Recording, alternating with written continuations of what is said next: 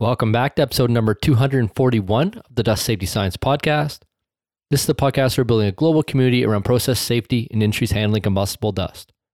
I'm your show host, Dr. Chris Cloney. In today's episode, we're answering the help desk question Do cyclones need explosion protection in the wood industry? So these help desk episodes are based on actual questions that we get through our help desk at dustsafetyscience.com or they're asked through LinkedIn or they're asked through email of questions that the audience have that are working industries handling combustible dust.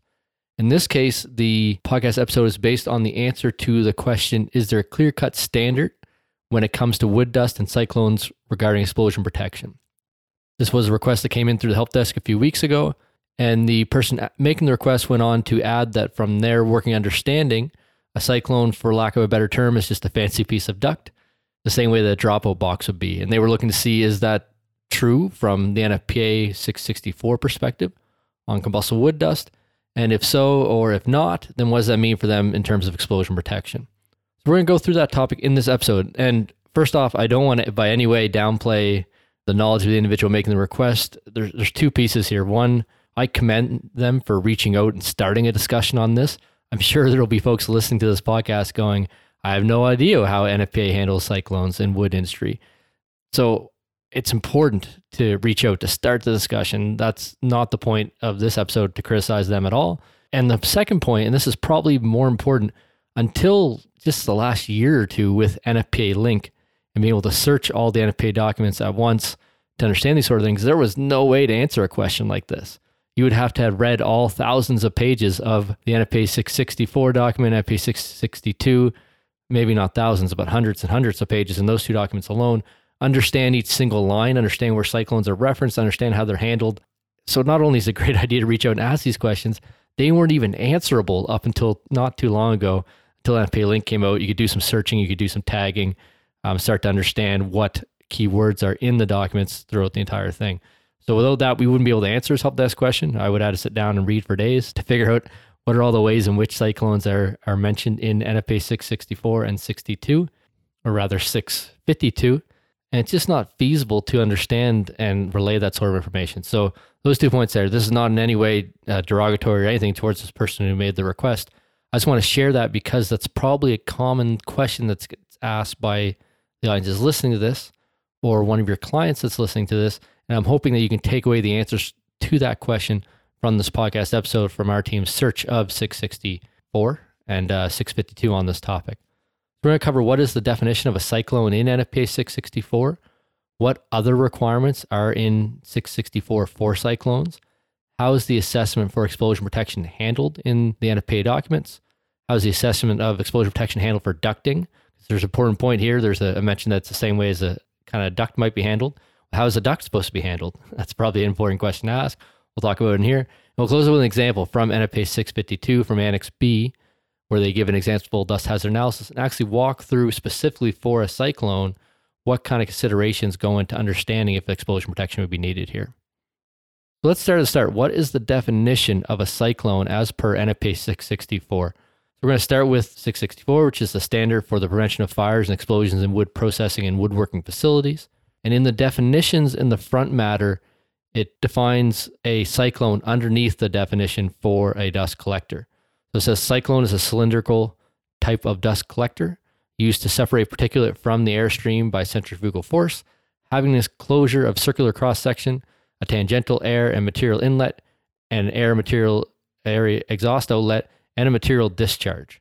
And that's put underneath the definition of dust collector. The definition of dust collector is an air material separator, an AMS, used to separate the material from the airstream, including but not limited to cyclones, filter media type baghouses and enclosureless units as well.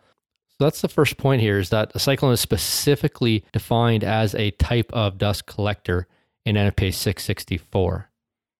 They do show a schematic in the appendix A.3.3.12.1 on what an example uh, cyclone would look like, showing the air material inlet, the support stand, material discharge, air exhaust outlet, sort of a standard configuration and know that there are other acceptable configurations you might come across as well. So that's in the definitions chapter, which is three of 664 and subsection 3.3.12 for dust collectors and 3.3.12.1 for cyclones. So right away, we get the idea that um, explosion protection should be considered for a cyclone much more like you'd think about for a dust collector rather than ducting. Although downplaying the importance of, of explosion protection and ducting, as we will see as we come to the end of this episode, is also might be or is a mistake rather in terms of the NFPA requirements as well. Just to give a, a base concept of a cyclone, it's treated much more like a dust collector, defined as like a dust collector in the NFPA standards. Before we get into how we tackle explosion protection here, I just want to talk about some of the other requirements that NFPA 664 puts on cyclones as well.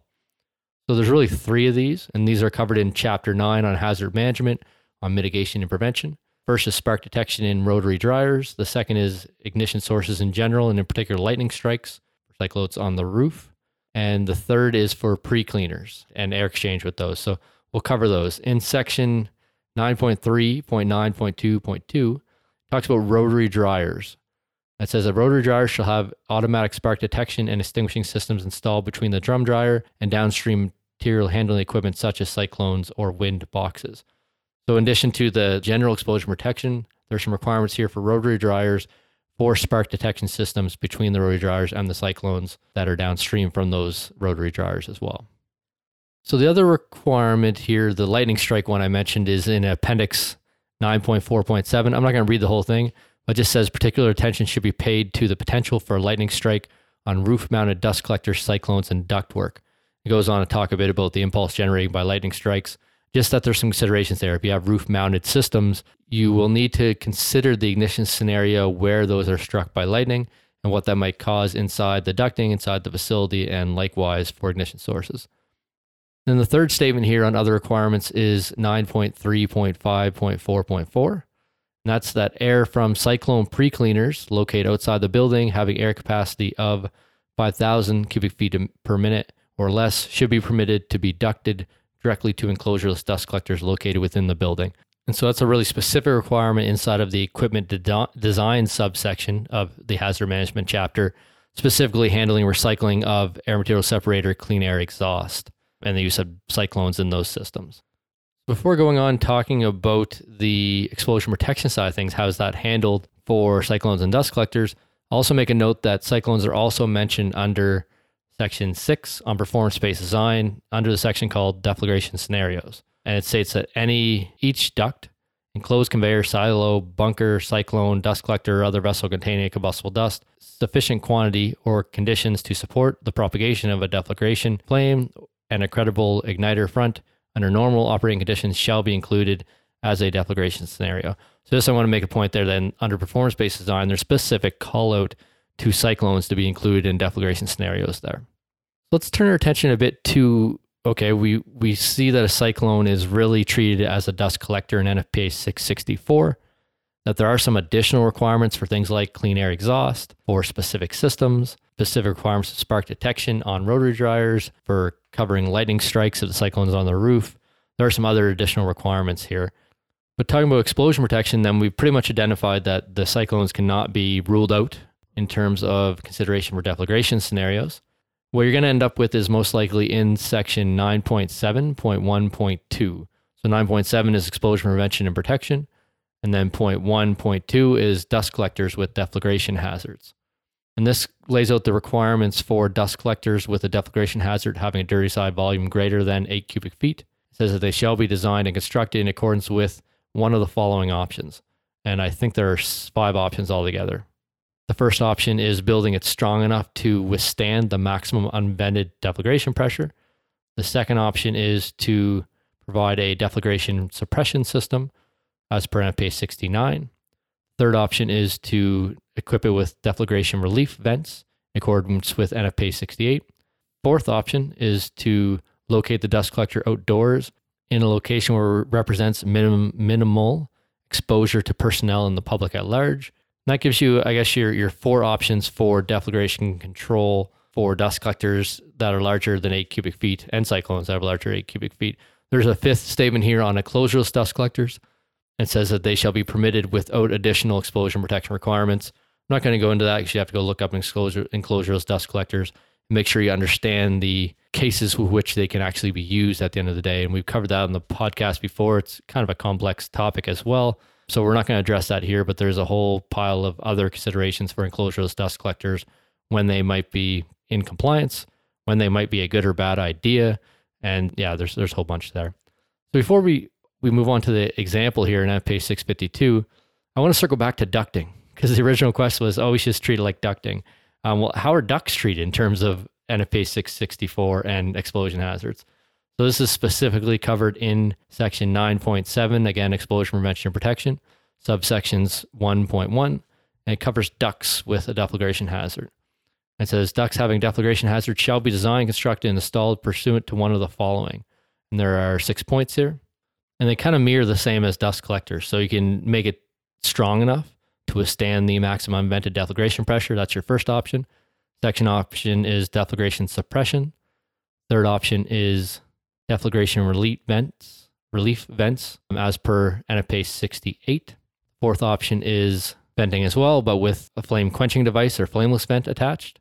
And then the last two options cover ducting outdoors, which can be vented uh, without a, a flameless vent.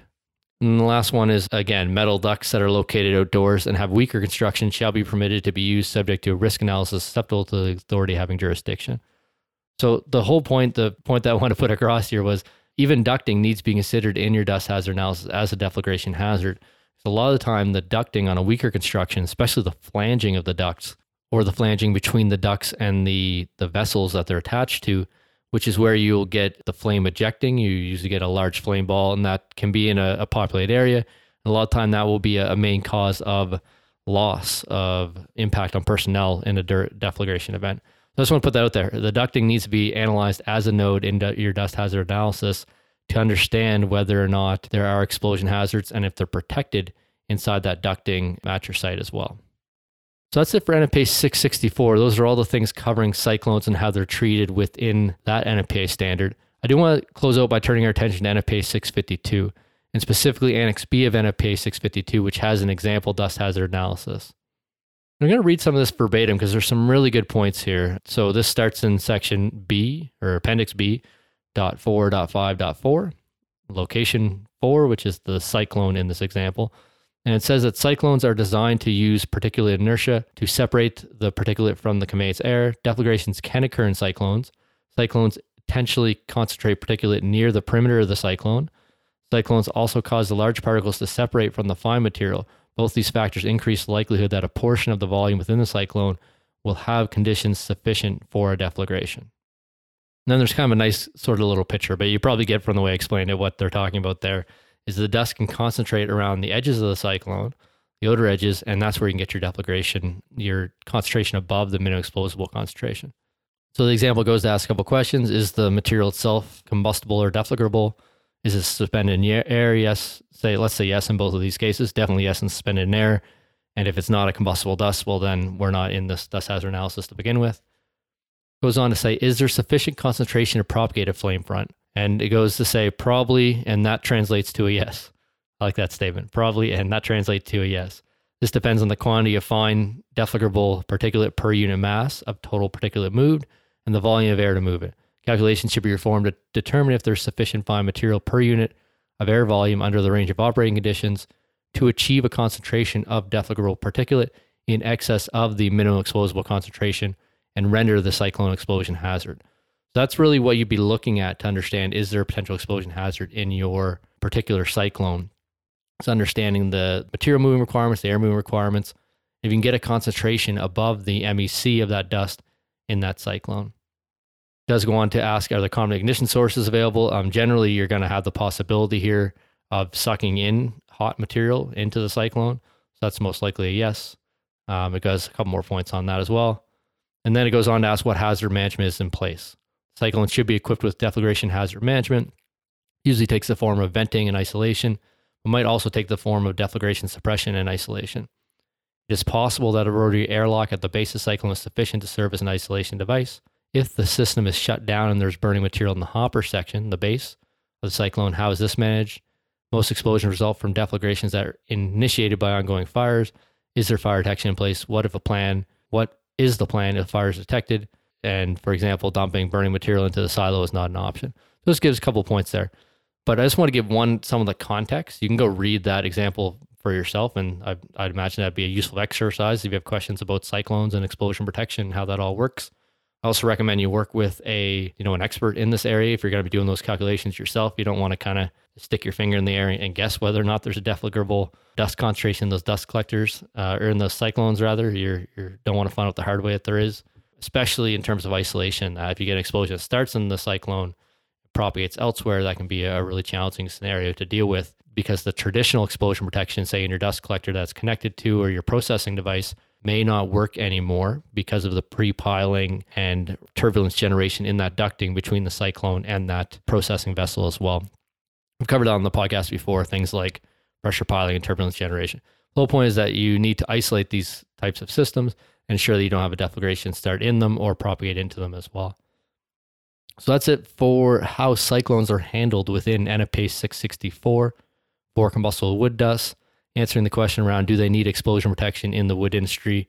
Again, this was a help desk question that came in through dustsafetyscience.com.